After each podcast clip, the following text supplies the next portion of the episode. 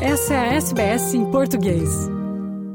Como desenvolver um inseticida ecológico que combata os insetos e pragas da lavoura sem agredir a natureza?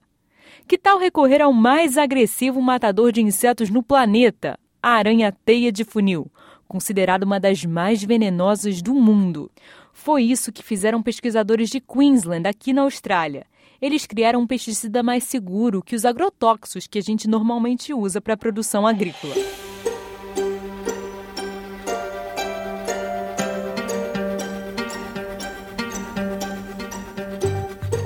Para falar como o veneno dessa famosa aranha virou um pesticida que gera um impacto muito menor para o meio ambiente, eu conversei com o responsável por essa importante pesquisa. O criador do projeto, que recebeu o Prêmio de Inovação do Estado de Queensland, é o professor Glenn King, Chief Executive Scientist da Infesa, uma divisão do Instituto de Biociência Molecular da Universidade de Queensland. O professor Glenn King também faz parte do Centro de Pesquisa do Instituto Butantan no Brasil, que tem como objetivo desenvolver remédios usando venenos e secreções animais. Oi, professor. Muito obrigada por falar com a SBS em português. A gente está muito feliz em te ter aqui. Nice to be here. Thanks for having me. Como que surgiu a ideia de buscar o veneno de uma aranha para criar um pesticida?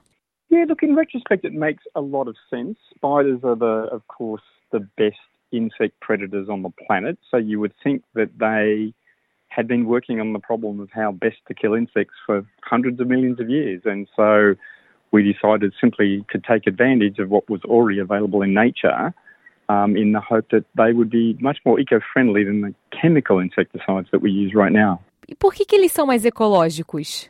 Uh, there's a variety of reasons. Uh, one, one is that they, they are small proteins or peptides Um, because they're much bigger than chemical insecticides, they interact with their targets in more complex ways, and what that does is give them selectivity. So they tend to be much more selective for insects over other animals. That's really important for insecticides, right? Because you're going to spray them on the farm. You're not worried about what effect they'll just have on the targeted pest insect, but what effect they'll have on other insects, what effects they'll have on birds, what effects they might have on fish, humans, the farm dog, cattle. So it's really important that it's quite selective for the insects you're trying to target. So these molecules have much better selectivity. And the other thing is they're just little proteins about the size of human insulin. And in the, in the wild, they just break down to amino acids and provide soil nutrients. So there's no nasty residues from these insecticides like you see with some chemical insecticides. So they're extraordinarily safe. And the ones we've developed are so safe that you can spray your crop in the morning and you can actually harvest it in the afternoon. You don't have to wait. There's no delay period before you can actually harvest your crop. Como que você escolhe uma aranha específica para atingir um objetivo específico? Yeah, we didn't choose a specific spider. What we what we had was a collection of spider venoms, and we screened those venoms to see which had that the potency we needed and that selectivity that I talked about. And then having um, found venoms that were useful. We then look for the molecules within the venom. So the venoms are quite complicated. They can have several hundred to several thousand molecules. So once you have a venom that works, you've got to find what's the molecule inside that venom that's doing the job, and that's actually where most of the hard work is. So we isolated the molecules, and then we basically uh, played off those molecules against one another to see which was going to be the best, and, and that's the one that we've taken forward and that Vestron have developed commercially. So the winner was the funnel spider. What is it called? It's the the winner was actually from the venom of the lethal Australian funnel web spider, and, and, that's an important point because it's a lethal spider. People may say, "Well, why would you use a lethal spider to develop something that we're going to spray on crops?" And the answer goes back to what I said before. Venoms are super complicated. There is one molecule in the venom of that spider that is really dangerous to us, but all the other molecules are harmless. And so it's obviously one of those harmless molecules that we've harnessed as an insecticide. Você me contou que o veneno da aranha-teia de funil pode ser letal. Eu li que o veneno pode matar uma pessoa em 15 minutos, né? Essa rapidez da ação do veneno seria uma das razões da, da rápida eficácia dele como um pesticida? These things tend to be fast acting, so unlike a lot of biological insecticides which haven't been very successful because they're slow acting, these are neurotoxins, so they act on the insect nervous system. So yes, they are relatively quick acting and, and that's good from the farmer's point of view, right? If you've got a serious infestation, you don't want to wait a few days for the insect to die because it's going to keep eating during that time. You want to actually either paralyze or kill that insect pretty quickly so your crop doesn't get eaten anymore. Tem uma outra coisa muito legal que eu aprendi sobre você, que você faz várias colaborações com o Brasil no Instituto Butantan. Lá em São Paulo. É, você fez alguma colaboração com eles para essa pesquisa específica, por exemplo? Not for this specific project, no. No, I have a very close relationship with Butantan. I'm on the advisory board of uh, an amazing centre there, which is using venoms in a different way. So, what, and this is called the the Centre for Excellence in New Target Drug Discovery, and it's partly funded by GlaxoSmithKline, the the um, the um, biotech company. And what they're doing is taking advantage of the fact that venoms sometimes cause adverse effects. They might cause arthritis, uh, arthritis-like symptoms or inflammation, for example. And they're trying to work out, well, how does it do that? If we can understand how the venom does that, then we might be able to work out what targets we should be using to develop new drugs against arthritis or inflammation. So they're trying to use the venoms to discover drug targets rather than actually develop drugs. So it's a really uh, novel way of using venoms.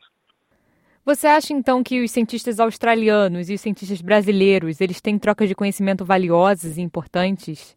Oh, absolutely. Brazil is one of the leading places in the world for venom research, and, and within Brazil, Butantan is obviously the leading institution, not only doing venom research, but producing anti-venoms and vaccines for, for most of Brazil. Um, so they have a, an incredible reputation all around the world. Um, and we see their scientists regularly at the major scientific meetings, uh, and there's lots of exchanges between the uh, Instituto Butantan scientists and, and, the rest of the, the venom scientists around the world. Você já foi ao Brasil, lá no Butantan? Yeah, look, I go to I go to Butantan every year. Fortunately, I love going to Butantan. It's like a little oasis in the middle of Sao Paulo, uh, so it's a wonderful place to visit. And I usually go there once a year, usually around October, November, where we have an advisory board meeting for that centre. In summer, I see that. ah, yes, of course. Of course. um, e você veria essa sua pesquisa sobre os pesticidas sendo aplicada no Brasil algum dia? Yes, Brazil is, is definitely on the list of, of countries that the, the company would like to introduce the insecticides. Brazil, of course, has a very strong track record of using uh, eco-friendly uh, biological insecticides. So I think it's something that will be adopted fairly quickly in Brazil. They're doing their European registration now, so it's already registered in um, um, North America, um, so Canada, USA, Mexico. Europe is next, and I think Brazil might be next on the list. So hopefully, sometime in the next few years, we hope to see these insecticides being used in Brazil. E você ganhou um prêmio né, com essa pesquisa. Como é que foi ganhar esse prêmio do primeiro-ministro por inovação? I, I, see, I see the award as a, as a sort of a, a reward not just for me, but all the amazing students and postdocs in my lab who've actually done this research that has led to all these applications. E agora você está fazendo uma nova pesquisa sobre usar o veneno das aranhas para curar doenças cardiovasculares, né? Como um ataque cardíaco, por exemplo. Me fala um pouco sobre isso. That's correct. Yes, yes. Yeah, so that, that that's a, again um, a case where the Australian funnel web spider uh, turned out to be the winner. So we had a particular target in the brain that we were interested in for stroke that we thought um, if we could develop a drug that inhibited this thing um, known as an ion channel, that, that we could protect the brain after stroke. So in this case, we screened a very large number of venoms looking for a molecule that would inhibit this. And, and it just so happened that the best molecule was in a different Australian funded web spider, this time one from Gari, uh, an island just to the north of Brisbane. Uh, and it proved to be an incredibly potent inhibitor of the drug target we're interested in. Você acha que os testes clínicos vão conseguir começar logo? Yeah, look, it's the the uh, we spent out a company at the beginning of uh, what are we now, 2023, in 2022 or beginning of 2023. Um, and we're on target to uh, go into phase one clinical trials within the next year or so for um, heart attacks. So our first application will be protecting the heart um, um, during a heart attack. So the corollary of the research we originally did, which was we were interested in the molecule for stroke, was that we thought, well, if it works so well in the context of stroke, maybe it will protect the heart as well during a heart attack, and that turned out to be the case. So the first clinical trial we will do is actually going to be for heart attack, and stroke will come later. E esse tratamento dando certo? Ele pode chegar no Brasil também? Yeah, look, it's a huge problem worldwide. As you know, heart attack and stroke are the two biggest killers in the world. We do not have a single drug to protect the brain or the heart during those events. So this would have huge clinical uh, implications if we were successful. So we obviously uh, have our fingers tightly crossed. E uma outra pergunta aqui sobre um outro projeto. Você tem supervisionado também o trabalho da doutora Fernanda Cardoso, né? Ela está buscando uma cura para a esclerose múltipla, o, também conhecido como ELA. Parece que os venenos da aranha têm um potencial para curar muitas doenças, pelo que eu estou vendo. Me fala um, um pouco dessa pesquisa da Fernanda. I think that's a really exciting application. Of course, Fernanda's also done some work in the area of chronic pain. We're, we're interested in trying to develop better drugs for treating people that have long-term persistent chronic pain. So she's done a lot of really nice work in that space. But this is a new area and I think a really promising area.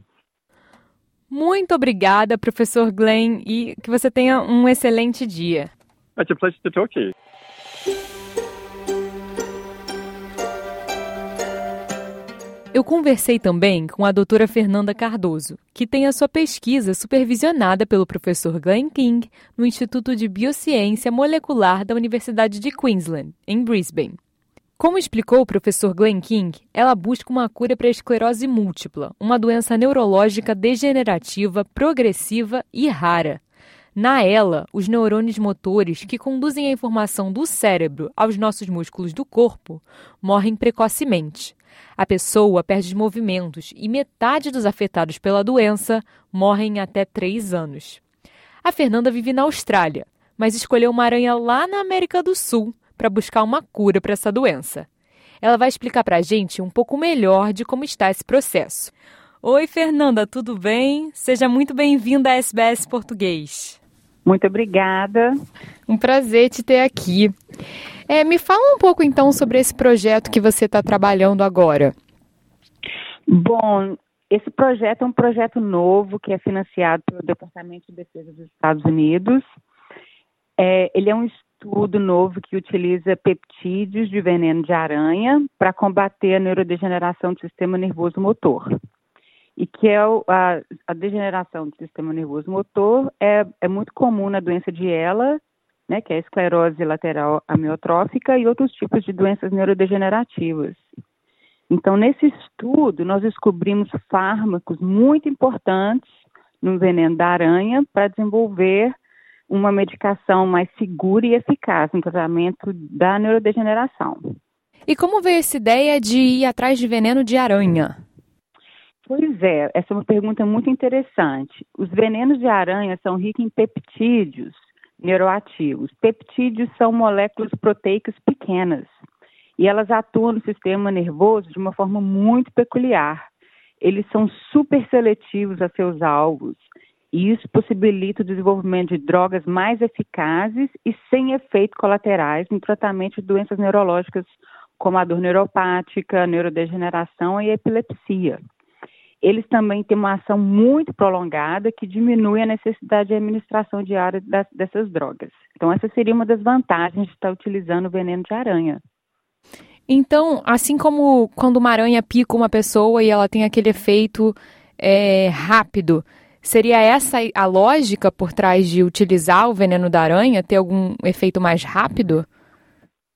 Bom, essa é outra pergunta muito interessante. Quando a aranha injeta o veneno na gente, ela na verdade injeta um coquetel de moléculas, né?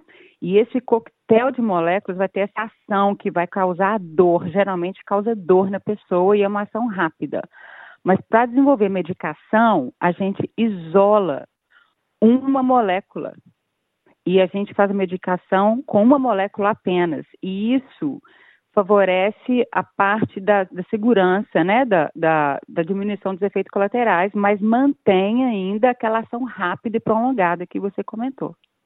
E qual é a aranha que vocês estão usando? Nesse projeto em específico, eu estou utilizando o veneno de uma aranha endêmica do Chile e do Peru, Ah, o nome científico dela é Trixopelma pruriens e ela é conhecida como aranha, a tarântula aveludada verde peruviana. Meu Deus, só de ouvir eu já tô com medo. E ela é, ela é muito perigosa para o ser humano? Olha, ela é assim. Se você tiver um encontro e uma picada com essa aranha, você provavelmente vai sentir muito dor. E crianças, dependendo da idade, pode sim levar à morte, infelizmente. E ela é encontrada aqui na Austrália? Não, essa aranha em específico ela é endêmica do Chile e do Peru apenas. Entendi. E como vocês trabalham com ela aqui? Vocês importam ela aqui para a Austrália? Olha, a gente tem um banco de venenos de aranha, de tarântulas e outras espécies do mundo inteiro, que a gente vem colecionando nos últimos 10 anos. Então, a gente obteve o veneno dessa aranha através de colaborações com, com o América do Sul.